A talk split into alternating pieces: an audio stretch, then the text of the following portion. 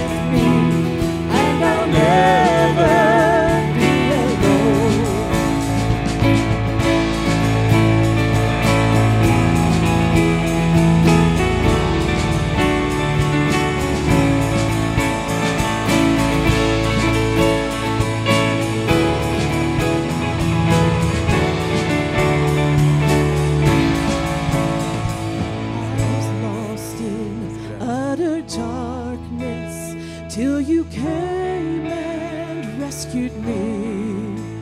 I was bound by all my sin when your love came and set me free. And now my soul can sing a new song. Now my heart has found a home. Now your grace is always with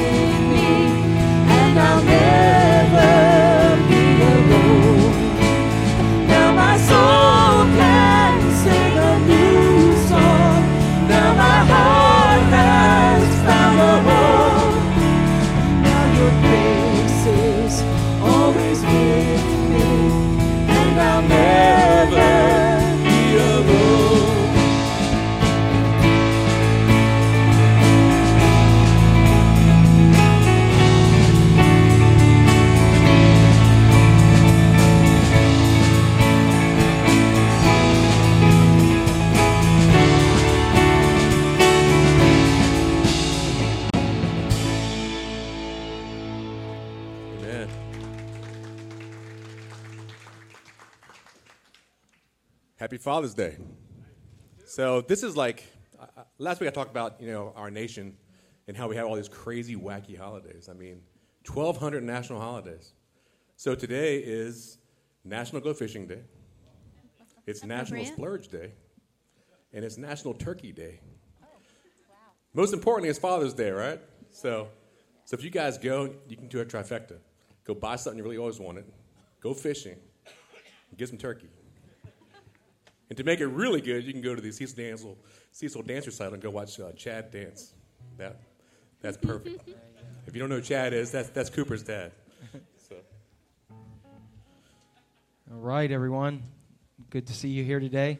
Uh, some some interesting weather this week, right? Um, but um, and some interesting stuff this week, right? In, in just life. So um, we just see it. It gets crazier all the time in our world. Um, but aren't you glad that um, we don't have to trust in the world, but the one who holds in his hand? And that's what we're here to do. And we're here to worship our Heavenly Father today, our Daddy. Jesus said, Pray, Daddy, Abba. Um, so that's an intimate relationship with our Father. So we want to do that. So let's open up with prayer today. Lord God, um, who is our daddy, we just want to come to you today. And just um, one of the reasons why we lift up our hands is just like little kids who just need to get higher, who just need to um, need something. Um, who are, are tired of the stuff down here and they want to be lifted up. God, we raise our hands to you and we just say, Lift us up, Father. Daddy, lift, pick us up and, and help us to see things from your perspective. Keep us close to you. And God, just um, help us see things in a different way. Help us see things with your eyes, and help us just embrace what you have for us here today. Um, for all those, as uh, the front of our bulletin said, for all those who, who, uh, are either biological or those who have filled the role um, one way or the other, socially or spiritually. God, we give you praise for all those fathers and all those people who have who have not only um, been that way because of genetics and other things, but have been that way because of you. That they are, are your light here. We give you praise for that. And God, ultimately, we give you praise for your Son, Jesus Christ. That when all else fails in life, we know we have hope through him.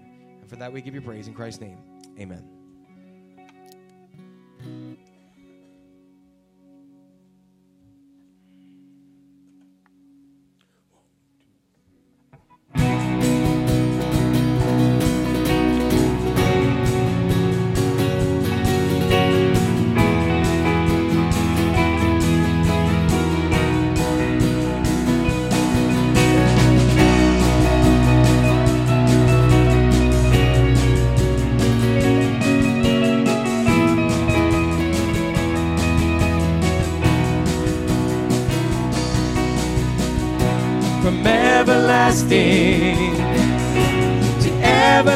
Everlasting. You are God. All right, I need some help here. You gotta help me out.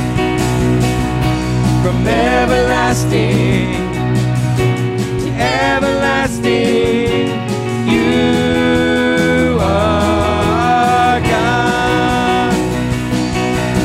In holiness you stand secure through culture shifting sands, unchanged by all the vanities of man. And as the nations rise and fall, your sovereignty remains. You are, you are, you are the one true God. From everlasting,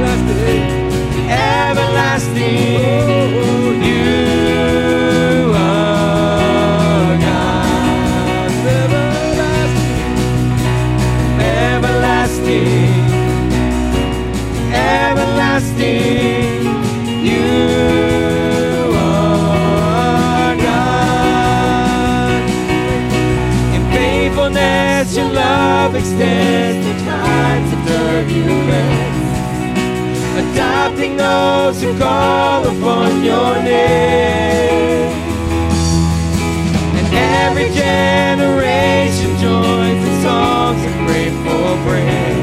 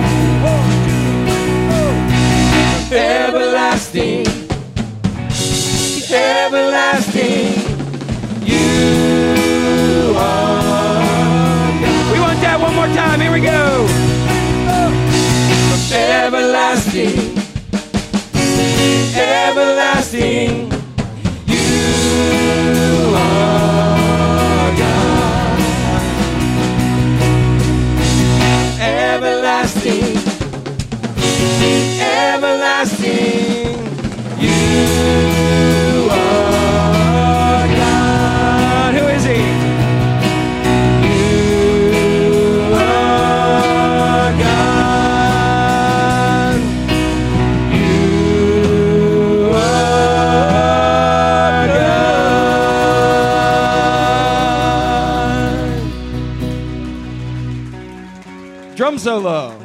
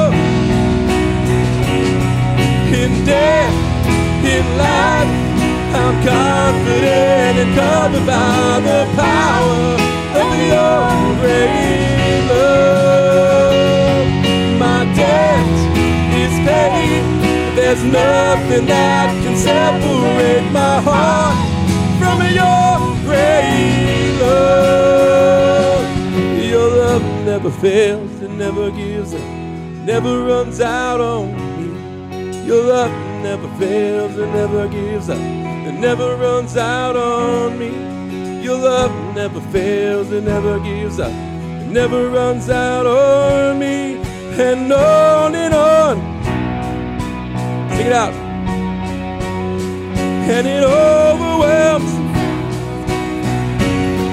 And I never, and I never ever have to be afraid. One thing remains. Your love never fails, it never gives up, it never runs out on me. Your love never fails, it never gives up, it never runs out on me. Never fails, it never gives up, it never runs out on me.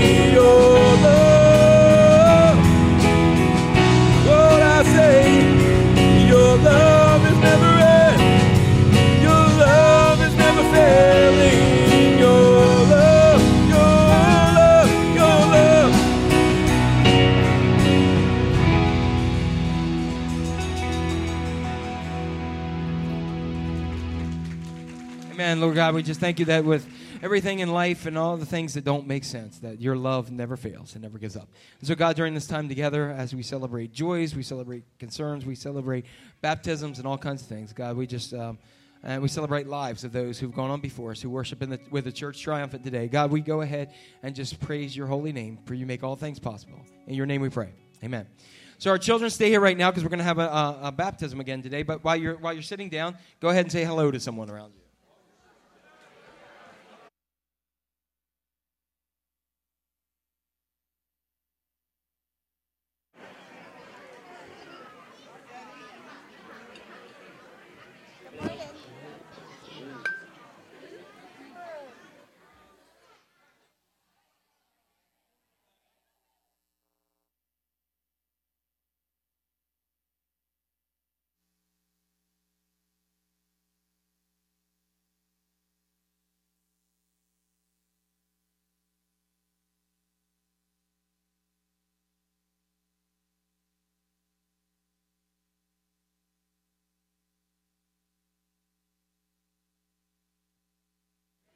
All right. Um, I'm going to ask Debbie to come on up, our lay leader. And then I'm also going to ask the parents and any sponsors for Alexander Robert McPherson to come up. Okay? Make sure you bring him too. Right? You guys can stand on this side if you like. Right there in the light so everybody gets to see you. All right. There you go. All right. Wonder if I'll make him mad this week, okay? All right. Brothers and sisters in Christ, through the sacrament of baptism, we personally and together acknowledge the saving grace of God through faith in Jesus Christ. This saving grace, salvation, is God's free gift. It is offered to us without a price. But as I reminded you last week, Dietrich Bonhoeffer said it's not cheap. We cheapen it by, but we forgot that it cost Christ his life. So it's not cheap. It's a cost him his life. So through baptism, we are identified in Christ and his church and incorporated into God's mighty act of salvation. The water symbolizes washing and cleansing, for in Christ we are made pure from sin. The water serves as a sign, as was circumcision in the Old Testament, of entering into the covenant of faith. Children are a gift of God, and Psalm 127, verse 3 proclaims Sons are a heritage from the Lord, children are a reward from him. As believers, we are called to recognize that children belong first and foremost to God, and God in His goodness gives us to them, He gives us as parents as gifts to us. They not only have the awesome responsibility of caring for this gift, but also have the wonderful privilege of enjoying the gift because children belong to God and are given by grace as gift to parents. It is proper that we go ahead and dedicate the child back to the Lord. All right? So you guys have had to take care of some diapers and some feeding and stuff, right? Just a little bit. Okay, now we're got, we got the physical, now we got to do the spiritual. Go ahead, Debbie. We are told in 1 Samuel 1 that Hannah presented her son Samuel to the Lord. In Luke 2:22 we read that Mary and Joseph brought their baby Jesus to the temple in Jerusalem in order to present him before the Lord in the same way. Ian and Rebecca today bring their son Alexander Robert McPherson along with the family Ian and Rebecca present first themselves and ultimately Alexander before the Lord our God. We are here today to recognize as the body of Christ Alexander being brought by his mother and father to be baptized. As the family of God, we recognize God's love that is already at work in his life. We pray for the day when Alexander will mature and respond to the saving grace of God, accept in Jesus Christ as his Savior and Lord, and pledge himself to a life of faithful discipleship. Okay, bow with me, if you will, for a blessing over the water. Uh, Father, look down upon your church and unseal for us the fountain of baptism by your Holy Spirit. Bless this gift of water. Bless Alexander who receives it so that in it and through your sacrament of baptism, you may, your Holy Spirit will guide and protect him all the days of his life through his journey with Christ. Amen. All right, so I got some questions for you guys. Ready? Got to pass the test. It's the hazing ritual, right? Okay, here we go. And Rebecca, as members of the covenant community of God, through your own confession of faith in Jesus Christ as your Savior and Lord, will you nurture Alexander in Christ's holy church, that by your teaching and example, that second part is the hard one, the example, um, he may be guided to accept God's grace for himself, to profess his faith openly, and lead to a Christian life. If you do so, say, We will. Okay, good. All right. So you know what they said, right? I'm going to test you. They said that they um, have a, professed their own faith in Christ and that they want to raise this little guy right here with lots of hair. I'm envious. Um, in, uh, in Christ's church. Okay? So now your turn. You ready, guys? You ready? Remember I said last week with sports? Are you ready? Oh, you're, that's a little bit better. There we go. Okay.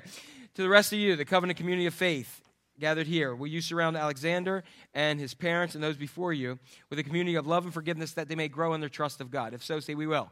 We will. That was good. Okay, so what you guys said is that if they choose to raise Alexander here, um, and to, to need that help with raising him in, in the church, that you will go ahead and provide that. That means you'll do things like you've never done before. Like you may be 75 and decide it's a time to do nursery, okay, to make sure that the parents can worship God or, or whatever. Maybe that you teach Sunday school or join in VBS or something like that, okay?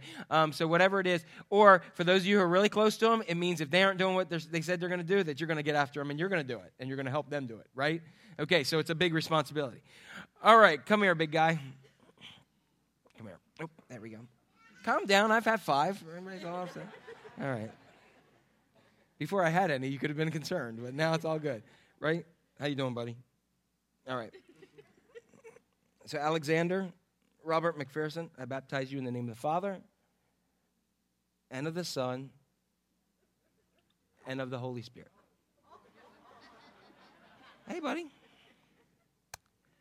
Ready? Here we go. Ready? Jesus, draw me close, closer, Lord, to you. Let the world around me fade away. Jesus, draw me close, closer, Lord, to you. For I desire to worship and obey. How's that? There we go. I'm gonna take him for a little walk. Come on, you wanna go see some people? All right, let's go see some people. There you go. Say hi. See right there? What do you think? See them back there? You ain't smiling at them like you did me, are you? All right, there we go. Take a look here. See them all? What do you think? Hmm. There you go. What do you think? All right. So all these people said we will, right? So remember that. All right. So here you go. Who wants it, mom or dad? Mom's, mommy's getting him. There you go. You got him? There you go. All right. So for here, here we go, Dad. Since Mom took him, we'll let you have this. Got a flower for Mom and a certificate that's wet now. That'll be, that'll be good thing it's not ink anymore. So, all right, congratulations, and let's uh, let's welcome them all into the church into the church and helping him. So. At this time, our children can go ahead and leave for our Sunday School Shoreline Ministry. And if you don't aren't quite sure where to go, if you're visiting, just head out there. Somebody will be there to help make make you get where you need to go. All right. So the rest of us, let's look at some of our announcements and go move to our time of prayer concerns and other uh, types of things. All right. So here we go. Um,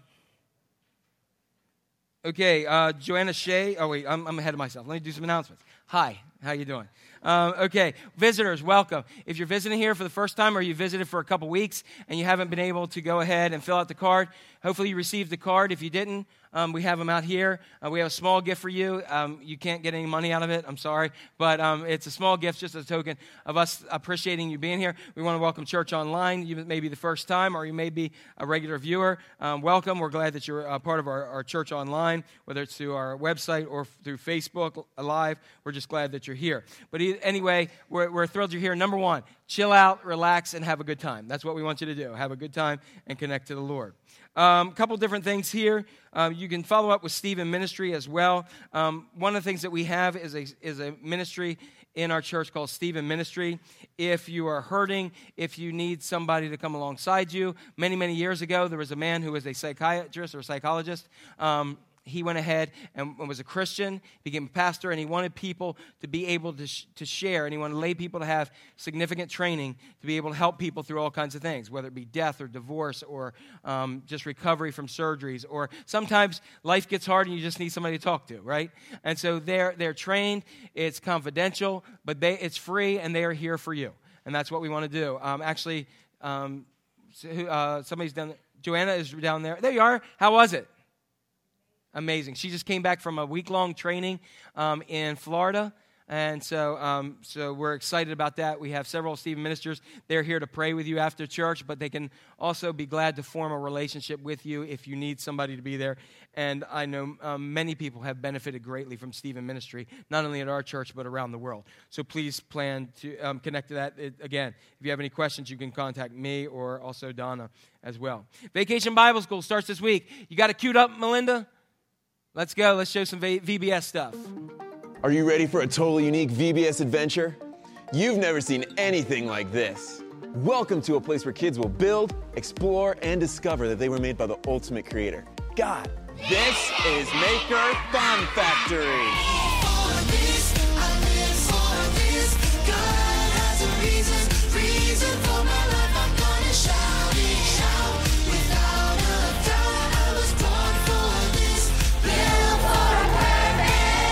Today's kids are so creative. This VBS shows kids what a unique and wonderful creation they are. Everything's so hands on, even the decorations. We got to make the snacks and even invent our own games. That was so much fun. This totally helps kids discover that they were intentionally created, that God has a really big plan for their life. I like seeing the kids that were inventors. It's great to see kids' imaginations running wild. I've never been to anything like this before. It's amazing to think of the change this is going to have on kids as they go back to their daily lives. They'll live differently, knowing that God created them and has a purpose for their life. I can't wait to come back again.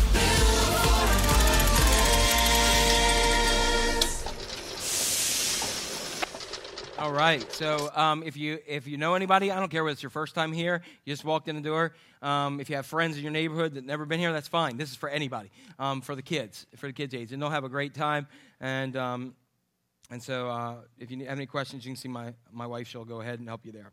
All right. So there is a volunteer meeting after church, immediately after church, um, probably in this area somewhere. So hang out uh, if you can go ahead. Um, summer Sunday school substitutes. Uh, if you're um, again, you can see the information in your bulletin about there. We want to give our Sunday school teachers a break during the summer, as they do it all the time uh, throughout the year, and we want to give them a little bit of break. Okay.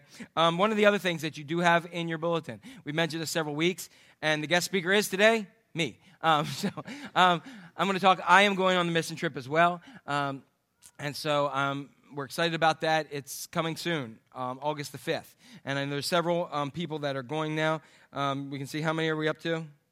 16, right? 16 people that are going. You can see the cost for that. I want to thank everyone already for going ahead and, and helping, um, helping give to that. Um, but you can still do, you can connect in many ways. Some are called to go, and that's 16 of us, and then others are called to give. Um, if you want any more information about that, you can see that. Um, I know you can talk to Jill in the back or, or Jim or somebody else, and it, um, and it's just it's just a great opportunity. Main thing is we want you to go ahead and pray for the team.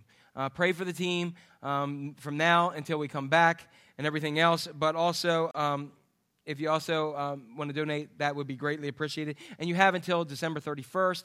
If you want to go ahead and give those, give those, it helps out a lot um, immensely. So we're, we're getting there, but we, um, and the impact that we're going to make is going to be incredible. A couple other things we have on our back the annual baby bottle drive. Um, we went ahead for the pregnancy center, we got baby bottles, filled them up with um, change, money, checks, whatever. Um, today is supposed to be the last day. I, I know many of you probably forgot, right? It's also National Forget Your Baby Bottle Drive Day. Um, so, um, but um, it's another holiday. I just invented it. So, if you did that, that's fine. If you want to give a donation, it goes to the pregnancy center, and so we we do that every year. You can uh, contribute there. Paris Foundation, are we good, Mike? Okay, Paris Foundation, we're good, um, and so we're we're thrilled to continue to, to give to the Paris Foundation. All right? Um, prayers. We want to lift up a couple prayers here. Uh, Joanna Shea asked for, uh, thanks for Haven for all your prayers and support as she went to the Stephen Ministry training. And um, also, um, thanks for all the cars and prayers. Um, Debbie Chadwick uh, said things are um, doing better, right? Doing better. Um, and as Debbie writes on everything, power prayer, right? The power of prayer works, okay? So we want to go ahead and continue to um, lift people up. I know, uh, Mark, we want to continue to lift you up in prayers as your father passed away, correct? And we want to lift them up. And again, um, many of you know, um, and if you have not heard, Bonnie Racine, who was right here with us last week in church, passed away this week. And so she is worshiping with the Lord today in heaven, and, um, and she would not want to be anywhere else, not even here with us. Um, so she's where she wants to be, and we're thanking God for her life, okay? And continue the prayers for everybody else who's gone through loss and all kinds of other things. Also, pray for my kids as they come home sometime from Firefly. Um, and Melissa and I went for a day, and I found out I'm really old. Okay, so just to let you know. Um, so I, I was more like a ladybug or something. I don't know, huh? like a cockroach, I guess. Um, but it's all good. So, all right, so we good? Let's go to Lord in prayer. Heavenly Father, we come to you today and we just um, bask in your presence and are so thrilled by your grace. Um, it's amazing. And so, God, um, as we come to you today, um, some of us have heavy hearts, some of us have joyous hearts, um, some of us don't know what we're feeling. But, God, um, we know that you are a mighty, mighty God. You love us unconditionally. And so, God, just make yourself real to us, even more real during this time. For those prayers that we lifted up, um, God, touch people's lives, whether it be joys of celebrations with you, or whether it be um, challenges that we're facing because life is never the same. Whatever it may be, God, we know that uh, you have the answer, and it's in your Son, Jesus Christ. With all the challenges of life and the joys of life, God, there are so many things that we are thankful for. In the midst of loss, as we shared today, as, a, as individual families, and as a church, and as friends, God, we recognize the loss of loved ones left leave void for us, but we give you praise that we had them in our lives to touch us in so many ways. And so, God, um, as we continue in this um, in this world today, we want to take time to give you thanks for the many blessings that you've given to us. And we want to do that, yes, through our prayers, through our service. At this time, God, we're going to just stop and give thanks for, for the gifts that you've given us, the financial resources that allow us to go ahead and, and reach people around the world, that give us financial resources to go ahead and send people to Stephen ministry training so that they can come back and, and be able to give to this community. For many of us, we've said, God, this community is not like it used to be. And so, God, we just pray that your church will rise up, your church universal, come together and bring the word of the Lord to so many people. So, anoint your tithe and our offerings at this time so it doesn't stay here, but it goes to our community and around the world to touch lives and change them. In Jesus' mighty name, amen.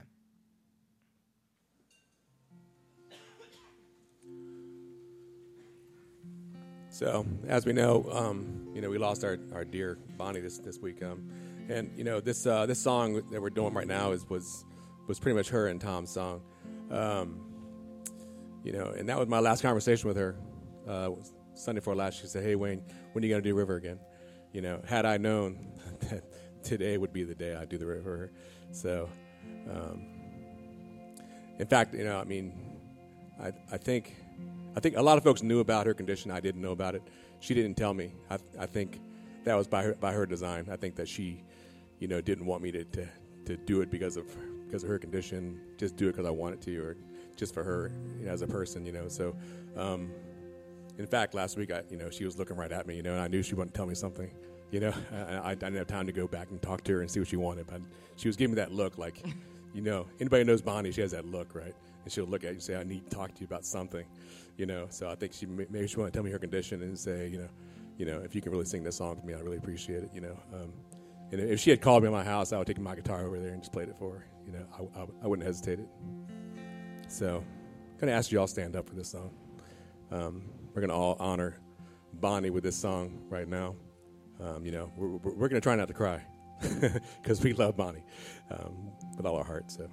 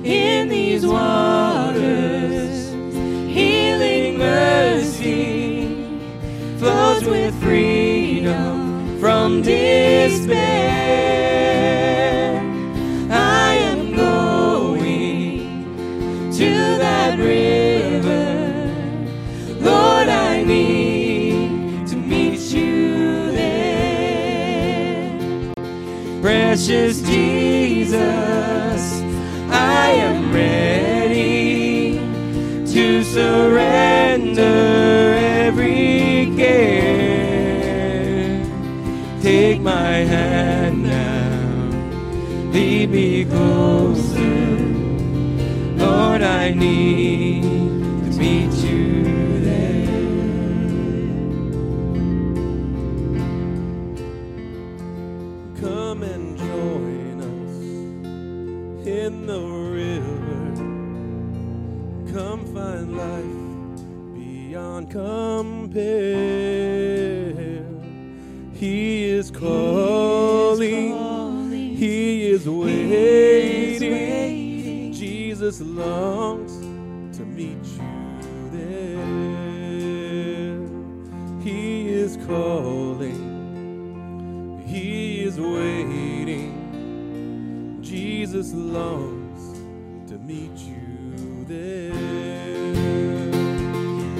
Precious Jesus,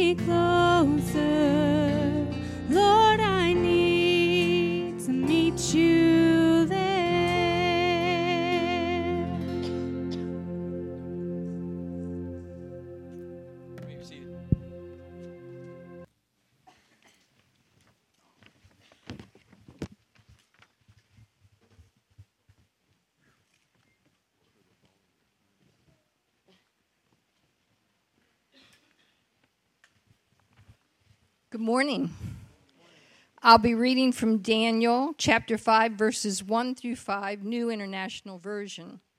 The writing on the wall. King Belshazzar gave a great banquet for thousands of his nobles and drank wine with them. While Belshazzar was drinking his wine, he gave orders to bring in the gold and silver goblets that Nebuchadnezzar, his father, had taken from the temple in Jerusalem, so that the king and his nobles, his wives, and his concubines might drink from them. So they brought in the gold goblets that had been taken from the temple of God in Jerusalem, and the king and his nobles, his wives, and his concubines drank from them.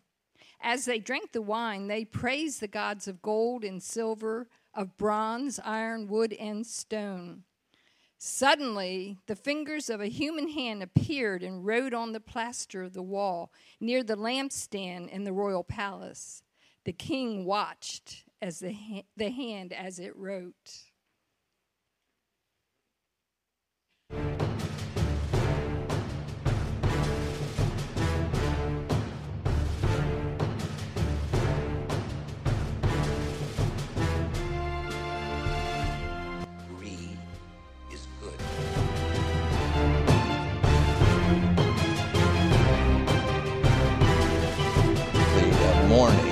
Shock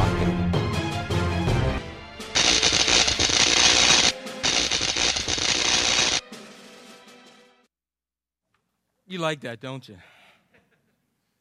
All right, so here we go. Week three. I switched um, what I was going to do. Um, sorry, water. Um, I switched what I was going to do uh, this week just because of how life goes, and just I felt um, that this was kind of fitting a little bit more. If you're visiting with us today, uh, can everybody hear me okay? Okay. If you're visiting with us today, we've been doing a series on the book of Daniel. And last week, um, last week we kind of talked about uh, Daniel and the lion's den, right? A little bit. And we talked about three guys Shadrach, Meshach, and Abednego. Um, and you get extra points if you remember their Hebrew names, um, who were uh, thrown into a fiery furnace and didn't even smell like smoke.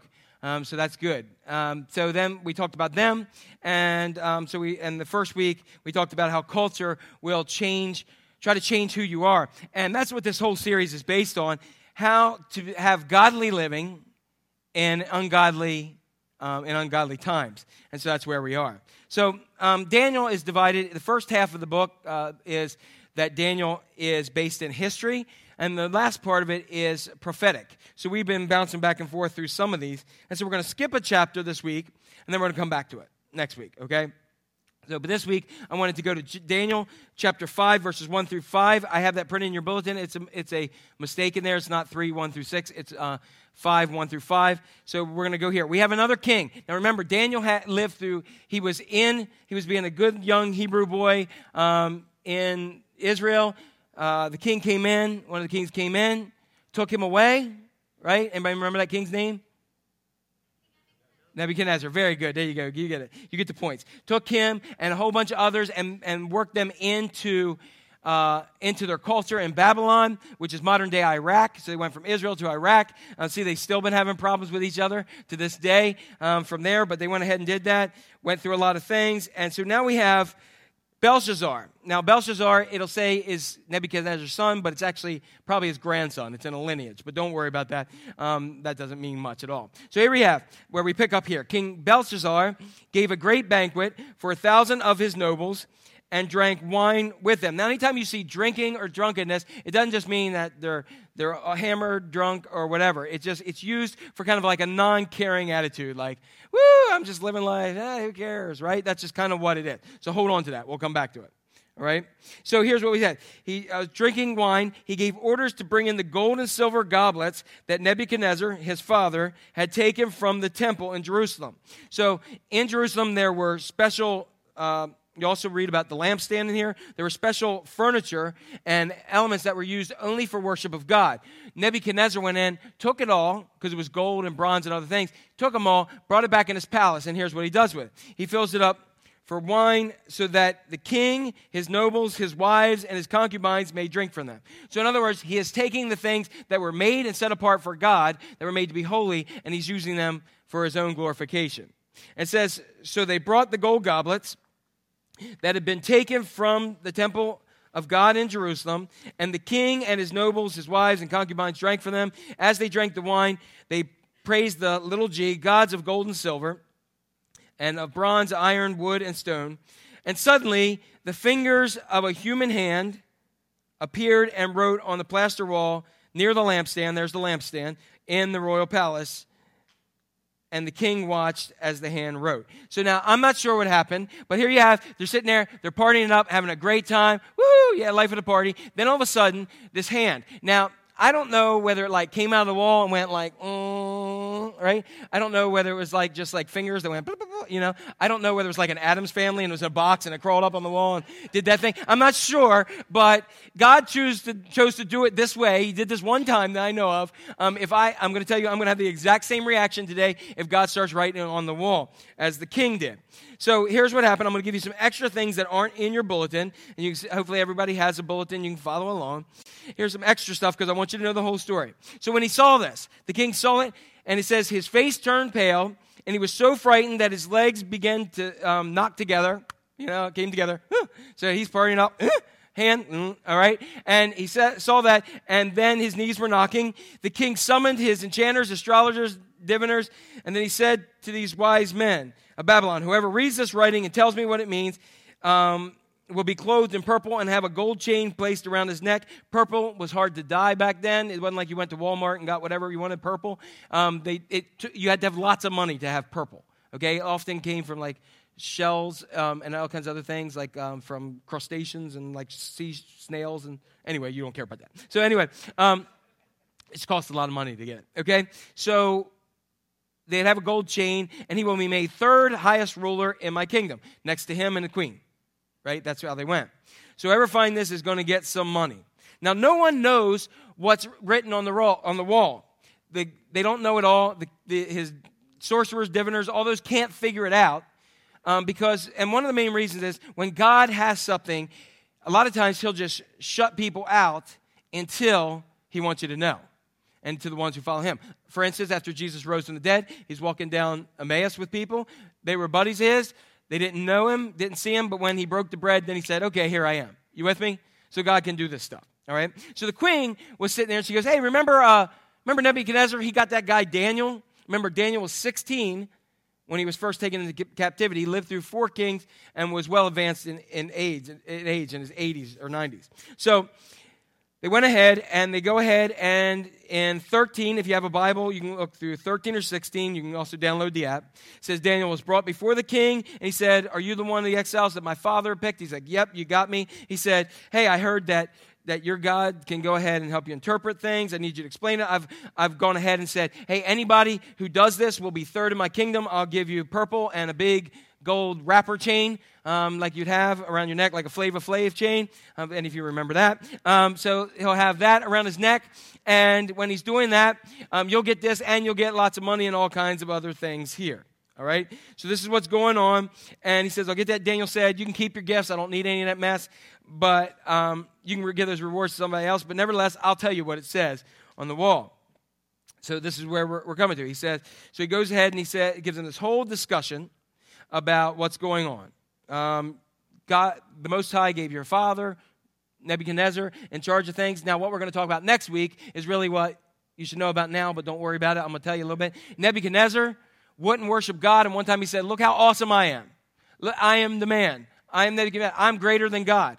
When he did that, God said, We'll see. God made him head out for seven years. He kind of lost his mind and was running around. He was like animalistic. Okay, that happened for seven years. And so this is something that King Belshazzar now will know. He'll know what, he, what Daniel's saying. He's saying, Remember your daddy? Remember that, that Nebuchadnezzar guy? Remember when he said that he was greater than God? Kind of what you're doing now. Let me tell you what happened. Let me just remind you what happened to him. Okay, so he goes through all this kind of stuff. Now we're up here in verse 22. Okay, it says, But you, Belshazzar, his son, have not humbled yourselves, though you knew all this. So again, he's reminding him what Nebuchadnezzar did and says, You need to stop playing games with God. We're going to talk about that next week. So he said, You're doing the same thing. And now, this key verse, I want you to look at this next key verse. Instead, you have set yourself up against the Lord of heaven. So, what we're seeing here in this section of Scripture is that when we, we do the things that they are doing, when we do the things that Nebuchadnezzar is doing, in a way, when we, when we embrace the culture around us more than we embrace God, we actually set ourselves in opposition to God. And that's what Nebuchadnezzar is doing. So this is a great warning for us now. God always provides a warning before he gives before he nails you. So he says, You had the goblets from his temple brought to you, and you and your nobles, your wives, and your concubines drank from them. You praised the gods of gold, silver, bronze, iron, wood, and stone, which cannot hear or understand. But you did not honor the God who holds, look at this, who holds in your hand your life and all your ways. In other words, they were giving themselves away. I want you to, I want you to listen to this and think of the culture around us. They were giving themselves away, their lives away to stuff. Stuff that is not life giving, but often is life taking. And the one who gave life and the one who holds life, they went ahead and went against. You see the pattern here that's going on? So here's what he says. So, in other words, now he says, and now you're seeing the handwriting on the wall. How many of us ever used that statement in our lives? Handwriting on the wall. It's a colloquial, colloquialism. It's a saying, okay? Um, all right. colloquialism. Did I get it? Yay. The handwriting. Okay. Um, it's one of those things. And, and what that means, whenever we hear that, it means what? Look out. Okay, you got the handwriting on the wall. If you get bills that say eviction, you got the handwriting in a paper, but you also have the handwriting wall. Oh, it's there. Okay, so we, we look at that. It means something's coming, doom or something is coming. So look out. Daniel, I'm going to do a couple more scriptures, and then we're going to get into a couple other things. So this is what the inscription that was written is. Look at this. Mene, mene tekel parson. Or you might see Peres, because Peres is, parson is the plural of Peres, or if you're using King James, it'll say Upharsin. Mene, mene tekel Uparson. Right? Okay, anybody want to interpret that today? no, you're just like everybody else um, in the Kings. No one could figure it out. And it's kind of funny because it really didn't mean much to them, the Babylonians. So you can see, I want you to look at this. A lot of times we miss out on God's sense of humor. But here's God. He's like, look at them. They're taking my goblets, they're taking my things, and he's partying up with my stuff. Okay, I want you to go. uh, Gabriel, Gabriel, messenger angel, probably his hand. He said, I want you to just throw a hand out, like, boom, and I want you to start writing. Mene, mene tekel parson. Mene, mene tekel parson. What's that mean, God? I don't know. It's just kind of funny. Mene, mene tekel parson. Like gloopa, gleepa, gloppa, globin. Any Def Leppard fans, right? All right. So, I mean, it might be something like that, like eeny, meeny, miny, mo. I don't know. But God was just like, watch this. And no wonder he's like, what in the world is that? He probably looked at the wine, looked up again, you know, and then there's white writing on the wall. So he, he writes on the wall this thing here. I think it's interesting here. He says, this, this is what this means. In those words, there is a prophetic warning for Belshazzar, but also for us that we need to hear. And so we're going to look at these words real quickly in our time left today and go ahead and share. Mene actually means, I- many people believe that it was actually written in Hebrew and the Babylonians wouldn't have known. So that's one of the ways that um, Daniel was able to do that. But look what it says. It act, Mene actually means numbered. And this is what was written. Look at what it says. Um, if we look at that uh, scripture there, Mene, God has numbered your days of your reign and brought it to an end. This is the warning that he's getting right now. You see, because they had some of the best city walls ever. They had walls and, and doors made out of bronze. You couldn't get in. There were invading armies from outside. So here we have Babylon, which is in modern day um, Iraq, and then you have the Medes and the Persians who are in modern day Iran. Isn't it interesting? They still don't like each other. Now you know why.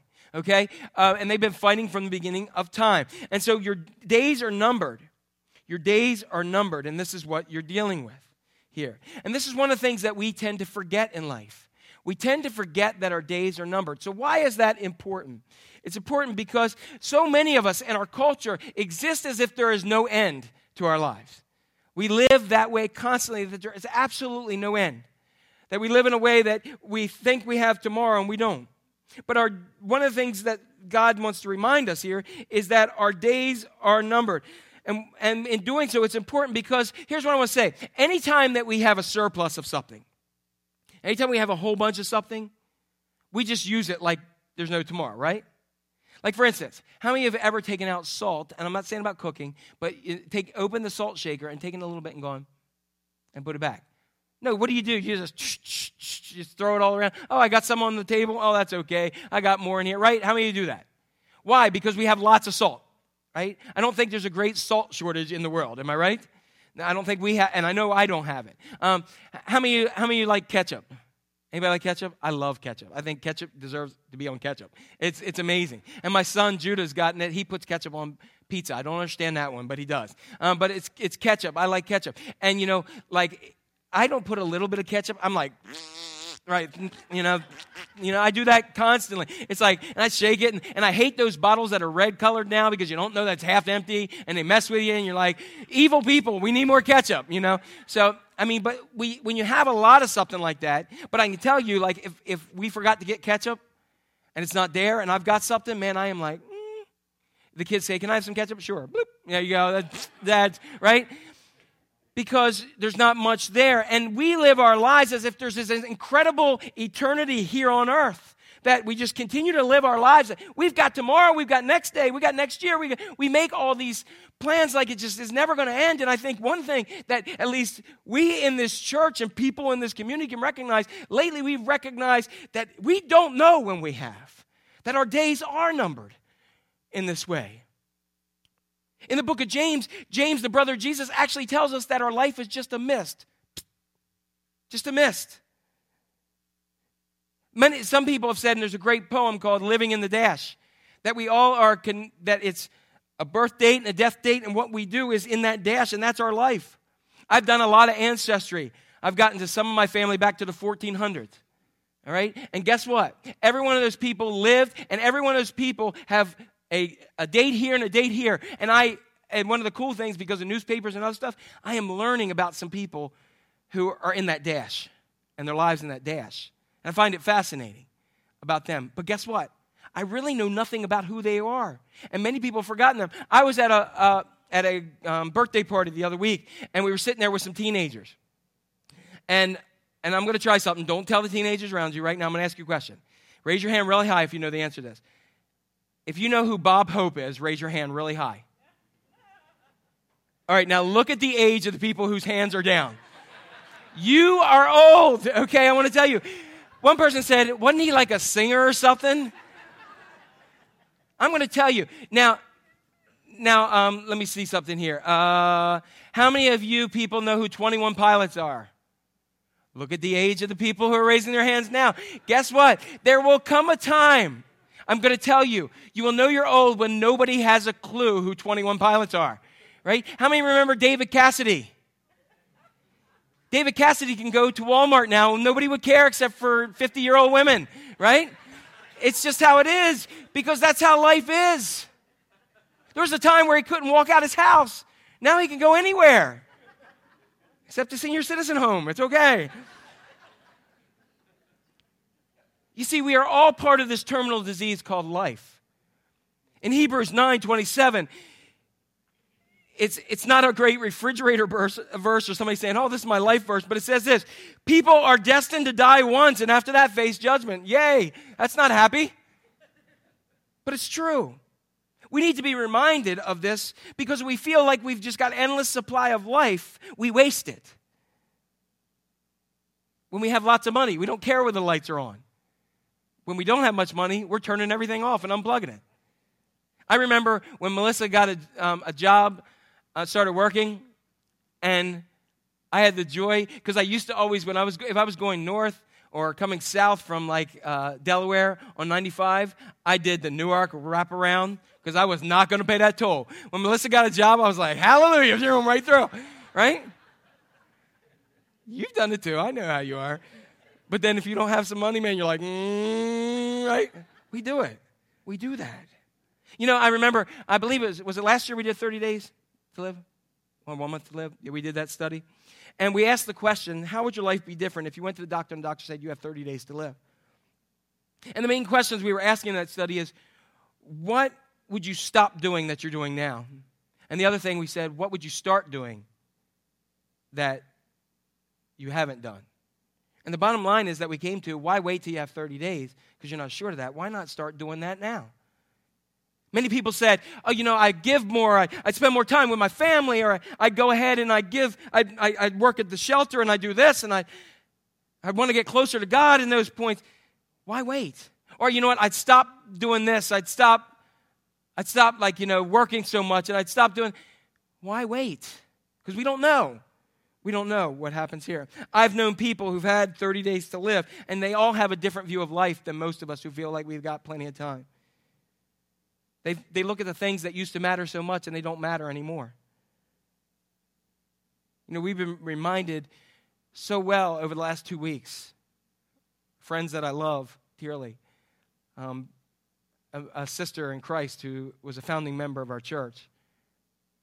A 13 year old boy who couldn't swim and falls off a dock in Perryville. The misting of life is so random. It's here and gone. You know, as a teenager, I remember as a teenager, you always felt like it was never going to end. And so that's the first one. Many, our days are numbered. Next word, tekel. Tekel, you have been weighed on the scales and been found wanting. And tekel means weighed. You've been found wanting. In other words, you're not measuring up. That, you know, a lot of us think that I got this life with God, but it's not really in order. It's not really there. So what we, in a sense, do, we allow our lives to get out of balance. Anybody honestly say you've let your life get a little bit out of balance at times? In other words, there's some things that you say you love God and you, and you do some of the right things, but when you look at your schedule, maybe it doesn't show that you love God. Maybe, maybe, maybe you have some goblets and some of gold and wood and bronze that you care a little bit more than God. And I'm, I'm not, I'm, hear me, I'm not shooting arrows at you. I'm, they're those, they're, I'm throwing boomerangs It's coming back at me. There are things in my life that you know, I can say I love God, I can serve God, but there are things in my life that when I really look about it, and you really look at my schedule, that I'm serving a little bit more than God. Anybody with me there? And so when we see this, my life is a little bit out of balance. I'm not spending the life God gave me as I should. Now I want to lighten this up a little bit because it's pretty heavy. So I want to give you some things about how the average American spends their time. The average American eats out in a restaurant 14,000 um, 11, 14, 11, 14, 1, 11 times. I'm not a math person. Just deal with it, okay? And, and guess this 1,811 of those are trips to McDonald's. Our quality really stinks. Okay, so The next thing, we spend 11 hours a day with some sort of digital media, whether it be our phone or whether it be uh, internet or something else. 11 hours a day. 11. And as you're looking at your phone right now, yes, you are. Let's add to it. In our lifetime, we work from ages 20 to 65. We work consistently for 10.3 years without taking a break. That's 10 years. Over a decade of our life, we are doing nothing but work. We spend 38 hours per year stuck in traffic. I love this one. Ready? Women spend 280 days of their lives deciding what to wear. All the men say amen. men spend three. Okay. Um, but this is good because men spend 43 minutes a day, 258 hours uh, a year staring at women. Okay. So so keep on going, ladies. Keep dressing fine. You know, we'll wait. We'll wait. It's all good. You know, our question is how much can we fit in a day? Because if you're burning the candle at both ends, you're not as bright as you think you are. Maybe saying no sometimes is a good thing. I want to tell you, your life means more. It means more. You, you, we need to start asking ourselves stuff through a lens. Does this contribute to my purpose? To my purpose. Look at this verse here from Ecclesiastes. It's a great book if you ever read it. It says, It is what? Everybody with me? It is what? It is better to have only a little with peace of mind than to be busy all the time with both hands trying to catch the wind. In other words, you ever tried to have stuff? Some of you may remember a sermon I did where I gave somebody M&Ms and I put their hands and then tried to get them to do something. That's how we spend our lives, constantly, constantly doing these kind of things and then trying to chase after stuff that doesn't matter in the, in the whole. All right? Next one, Peres or Parson. It says, Your kingdom is divided and given to the Medes and Persian. In other words, Peres or Parson means divided. So if you don't live up to those first two, guess what? There's going to start to be some division. You may begin to lose everything.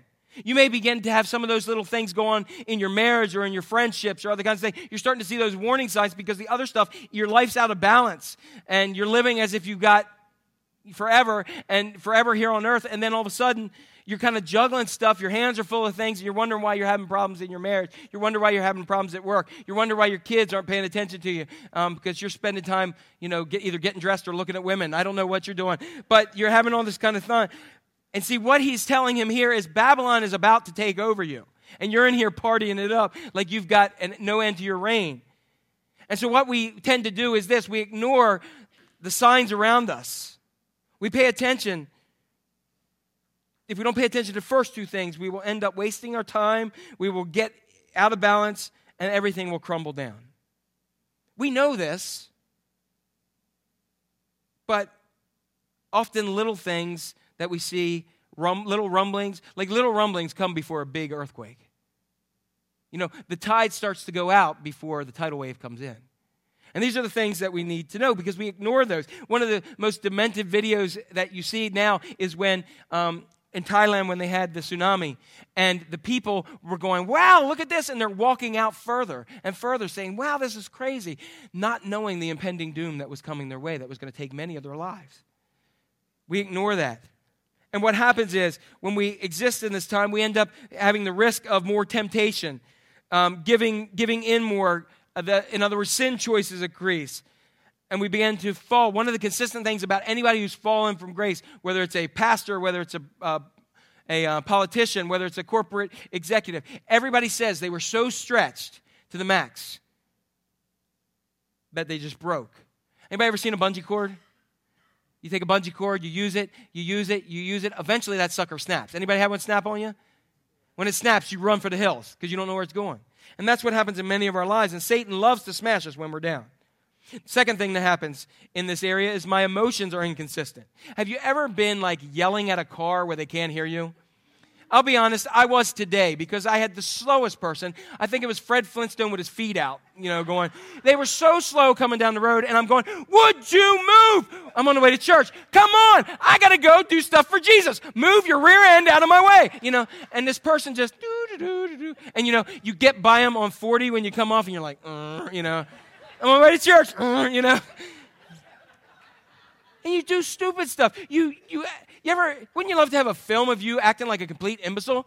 I mean, you would go, that's not me. But what happens is when you are stretched to the max, you do stupid stuff. And you do things that's not you.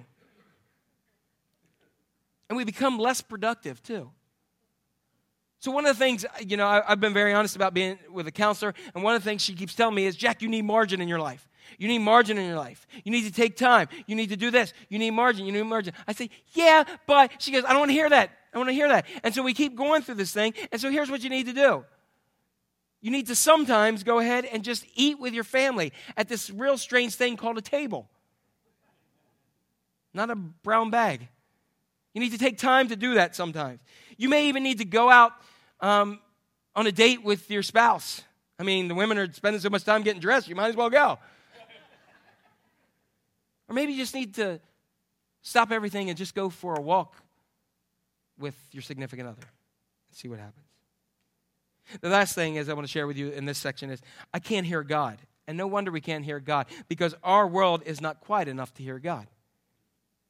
We want to hear God speak to us, but yet we've got so many things in our ears. Look at what the scripture says from Psalm 46:10. It says, Be still and know that I am God. In other words, sometimes it comes time to turn off 11 hours of social media. Sometimes it's okay to turn off the phone and not answer. Sometimes we need to turn our ears on and connect with God rather than what Mary up the road says about her yard sale or whatever, right?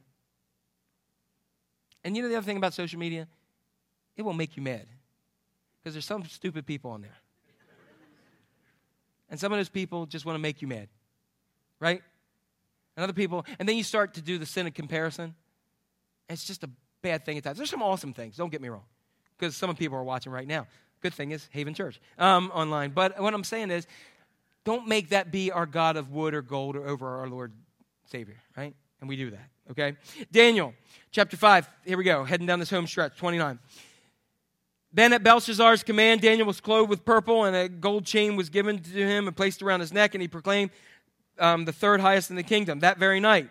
Belshazzar, look at that, that very night. See, Belshazzar didn't heed the warnings, and that very night, Belshazzar and the Babylonians, Belshazzar was slain, and Darius the Mede took over the kingdom at the age of 62. He didn't heed the warnings, and he was saying, My life, hey, I got more days, eat, drink, be merry, boom, boom, it's awesome. And I'm not saying that's not good things. We get those things in life. So, what do we learn? Here we go, in high gear on the M part here. We need to live with a sense of purpose and urgency. Live with a sense of purpose and urgency. If our days are numbered and our life matters, and if you heard nothing else I say today, your life matters. Your life matters to me, it matters to God. This week I actually had to talk with someone who was suicidal and to try to talk to them about how their life matters and just to help them get a glimpse of that their life really matters. And so get, God gave you the gift of yourself, so give the gift of yourself back to the Lord. Seek God and discover to live your purpose. The two best days in your life are the day you were born and the day you decided why you were for a purpose. You need to discover, and that's what church is about. Church isn't just about, oh, that's nice. Church is about to discover God, to grow in the Lord, and to find out your purpose for Him because your dash is incomplete without that relationship with God. And we need to learn that. Urgency. Today, make a difference in someone's life. It's something I pray every day. It's something I say, God, I want to make a difference in someone's life. If I can get up and I can share something, if I can smile at someone, if I can um, pray with someone, if I can encourage someone, no matter what it is, I'll be glad to do. One time I was encouraged somebody who was really, really down and they had been in school for a long, long time and they couldn't figure out. They said, I'm getting nowhere, and they were super down. And I had them talk to somebody who knew how to figure out, like an advisor, and figure stuff out. They found out that next year, if they take seven classes, or the, the next year, that if they take seven classes, they will have three majors completed. You see, they couldn't see everything, but when it was focused in order to make a difference, that they can see that they're valuable and can make a major contribution in life. Look at Psalm 139, 4 through 5. Says, Lord, remind me about how brief my time on earth will be. Remind me that my days are numbered and that my life is fleeting away. My life is no longer than the width of my hand. An entire lifetime is just a moment to you. Human existence is about a breath. We're reminded about how, how precious life is. Second thing, put first things first. time in order. We need to put the most important things first. Now, one of the things that I, I when I have to do what I like to do, I used to have a CRX. Anybody remember CRX? Little cars that had no space, and we went to college. And so um, you can you can tell her she'll yell at me later. Um, but when Melissa and I went to school, like I always made sure things were in a box or so that you could stack them and put them together, and you could fit stuff in different places. Melissa just throws things in a box and puts it in there, and so it was always very frustrating because you can't put some things in there. So, for instance, if you clean out a shed or a garage and you go to put it in, what do you put in first? The big things, right? You put the big things in, and then you put the little stuff. So, for instance, if you have a toolbox, one of those big toolboxes, you don't put the screwdrivers and the wrenches in first and then move in the, the toolbox and say it doesn't fit. It doesn't work that way. You need to put the big stuff in first. And so, what I'm telling you here today, what I believe God wants us to do, is put the big things in your life first. Put family, put God, put those things first in your life, and then everything else will work in that way. How do I know that? Let's look at what it says in Psalm 90, verse 12. Teach us to number our days so that we may gain a heart of wisdom. Or, in other words, it says, uh, teach us what we need to learn. Help us to, another version of this says, help us to spend them as we should. You see, wisdom is putting God first. It means you're here today, so you're putting God first in your week. Put God first in your day, your week, your month, your year, your life, and the first of everything. Jesus said it this way in Matthew chapter 6, verse 33, which said, Seek first. What does it say? Seek what? Seek first the kingdom of God and his righteousness, and everything else will be added to you as well. You know, I can get the wrenches, I can get the go kart, the uh, wheels, I can get the lug nuts in there. Once I put the go kart and the, uh, the car and the uh, toolbox in there, I can fit the rest of the stuff in my life if I put God first, is what I'm saying. Put God first in my life. There's a challenge of that in our life to have balance because order determines capacity. I think you saw me that one time when I had a jar up here and I we had rocks in and and then you try to pack it in. If you put the sand in and then put the rocks in, you can't get them in. But if you put the rocks in first, the bigger rocks, and then you pour the sand in, you can get it in. It's just how it happens. We need order is capacity. So when my life is out of balance, I have issues. And the last thing I want to tell you is the best thing. If you have any of these warning signs in your life, if you have any of, if anything is like clicked with you to here today, do it now. Don't put it off. Do it now. I believe God is speaking to you right now. Our worship team's going to come up. And here on Father's Day, our daddy God is not going to let you go. My dad told me one time, my dad told me one time this when I was uh, living Jack Cohen the Lost Years, just to let you know. Um, when my dad told me one time, he said, and some of you have heard this before, he looked at me and he said, Jack, God's never going to leave you, but one day He's going to let you go. And as a 19, 20 year old kid, I was like, whatever. But that stuck with me somewhere in my spirit because here's the thing as a good parent and a good, good father, as we opened up in the countdown today with, God is going to love me unconditionally, but there are going to be repercussions to my actions at some point in life. You know, I can't go out and do a mass shooting spree and then say, Sorry, God, forgive me. He'll forgive me if I'm earnest about it, but I'm still going to have to deal with the repercussions from that, right? You know, when my, when my kids don't do what they're supposed to do, then they learn that there's repercussions from it. For instance, pain. When we have pain, it tells us that something's coming on, it's a warning sign. Pain is good. That's what I tell my kids. You're going to get this and you're going to remember. pain is good, right? You know? And that's so that I can protect them and so that they live lives that are successful in life, not only in this world and this culture, but for God. You see, don't ignore the signs so you don't end up having your kingdom in ruin. Our last scripture verse is this from 2 Corinthians chapter 6. It says, I tell you, now is the time of God's favor. Meaning, this is the time that God is ready to do something awesome for me. You know how sometimes your parents are like, in their, they're in a good mood and they're ready to do something good for you? Like you can ask anything at that point. That's where God is right now. That's where God is right now as we're here. And now is the time of salvation. So, what I want to ask, I'm going to pray. I'm going to ask everybody to stand up, if you will, today. Stay. There is a war that is going on for your life between culture, which is by the prince of this world. His name is Lucifer or Satan, and for yourself. And you say, okay, what's my part in this? And I'm going to give you, it's a very easy part. All you have to do is this surrender. Say, God, you know, I've been living my life, and you know that I don't know, there may be something tragic in your life that has hit you and jolted you. There may be just, you're just in this melancholy mood. You may be just erratic in your behavior. You're yelling at people in cars that can't hear you. You're screaming at the kids. You're, you're just out of your mind at times. You don't know what you're doing. You say, God, I've tried it this way and I can't do it anymore. And so what I'm going to do, I'm going to I'm going to tell you, put up or shut up. And I'm going to trust in you. I'm just going to surrender. I'm going to surrender everything I got here, all the mess that it is. So if you bow your heads right now, I just want to lead you in a prayer. God, there's all of us who are here right now.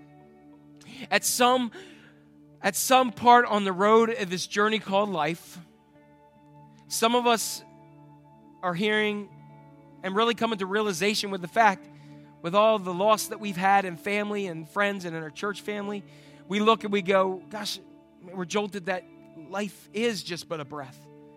So, what am I going to do with a dash? What is my purpose here, God? Speak your words of life to them. God, let them know that you were not created just to be here, but we were created for eternity. The way that we enter where you want us to be is through a relationship with you, a relationship with our Savior and Lord. And all we need to do is say, Jesus, I've messed up. My life is in shambles around me. Sometimes because of what I've done, and sometimes not because I've done anything. But I've been living in this life, and I need you. I've been putting my trust in things that are that are that have no life in them, and I've been neglecting the life giver. So right now, God, I need you to breathe life into my life. I need a savior. And Jesus, you're it. So I'm gonna I'm gonna open up my heart and my life and say, I want you to move in a special way. I want you to make yourself more real to me. Make yourself more real to me as my daddy. Make yourself more real to me in every day that I get up. And others here may have made that commitment so long ago, but you and God aren't good. You're on, you've been apart from each other for a while, or you're just like not in a good place with Him right now. That's okay. Scripture's full of people who are angry with God and frustrated with God. And guess what? As I told somebody the other day, I've been doing a lot of arguing with God lately about how things should be done. And God listens. And eventually he tells me, I love you, Jack. But I, my ways are not your ways. And so here's what I'm going to tell you, Jack. You lose the argument every time because I'm God. But I'm going to tell you, I'm going to love you through every ounce of your sorrow. I'm going to love you through every ounce of pain. I'm going to love you for when you make mistakes. I'm going to be here for you. Because that one day when I call you home, I'm going to say, Well done, good and faithful servant. I'm going to say, Come on in, son. I love you. So, God, we right now here are opening up our hearts and our lives for whatever you have for us. Our, our Stephen ministers are going to come up and they're going to be available for prayer, as I will. But God, mostly on this Father's Day, we want to go to Abba, Daddy, have you move in the heart of your children here today. We love you. In Jesus' name, amen.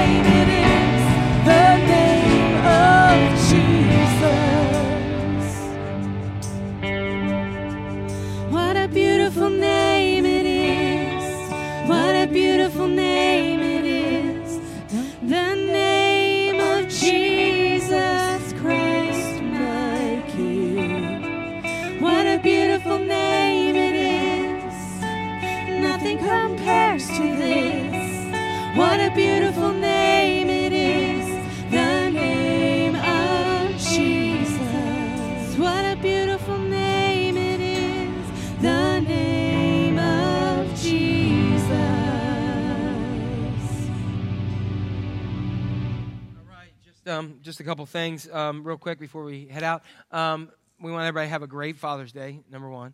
Um, the other thing was, I, I just um, God just told me um, that I don't know that somebody was um, is looking for a sign, and He's going to give you one today or this week. Okay, so whatever that means, go with it, roll with it, let us know, because God's like that. God does some cool things. Um, so um, that's pretty pretty awesome. But have an awesome thing. The other thing is, at the name of Jesus, every knee will bow, every tongue confess, and it tells us all hell shudders when at the mention of the name of Jesus. Embrace the name of Jesus. Love the name of Jesus. Love Jesus. And, um, and we'll be hanging around if you got anything else you need, right? He loves music. Um, next week, stop the insanity. Okay, sound like a good one. Uh, stop the insanity. Uh, say hi to someone and have an awesome week. May God the Father um, and the love of God, the grace of our Lord and Savior Jesus Christ, the power of the Holy Spirit be upon you now and forevermore. Everybody says, Amen. Amen. See ya.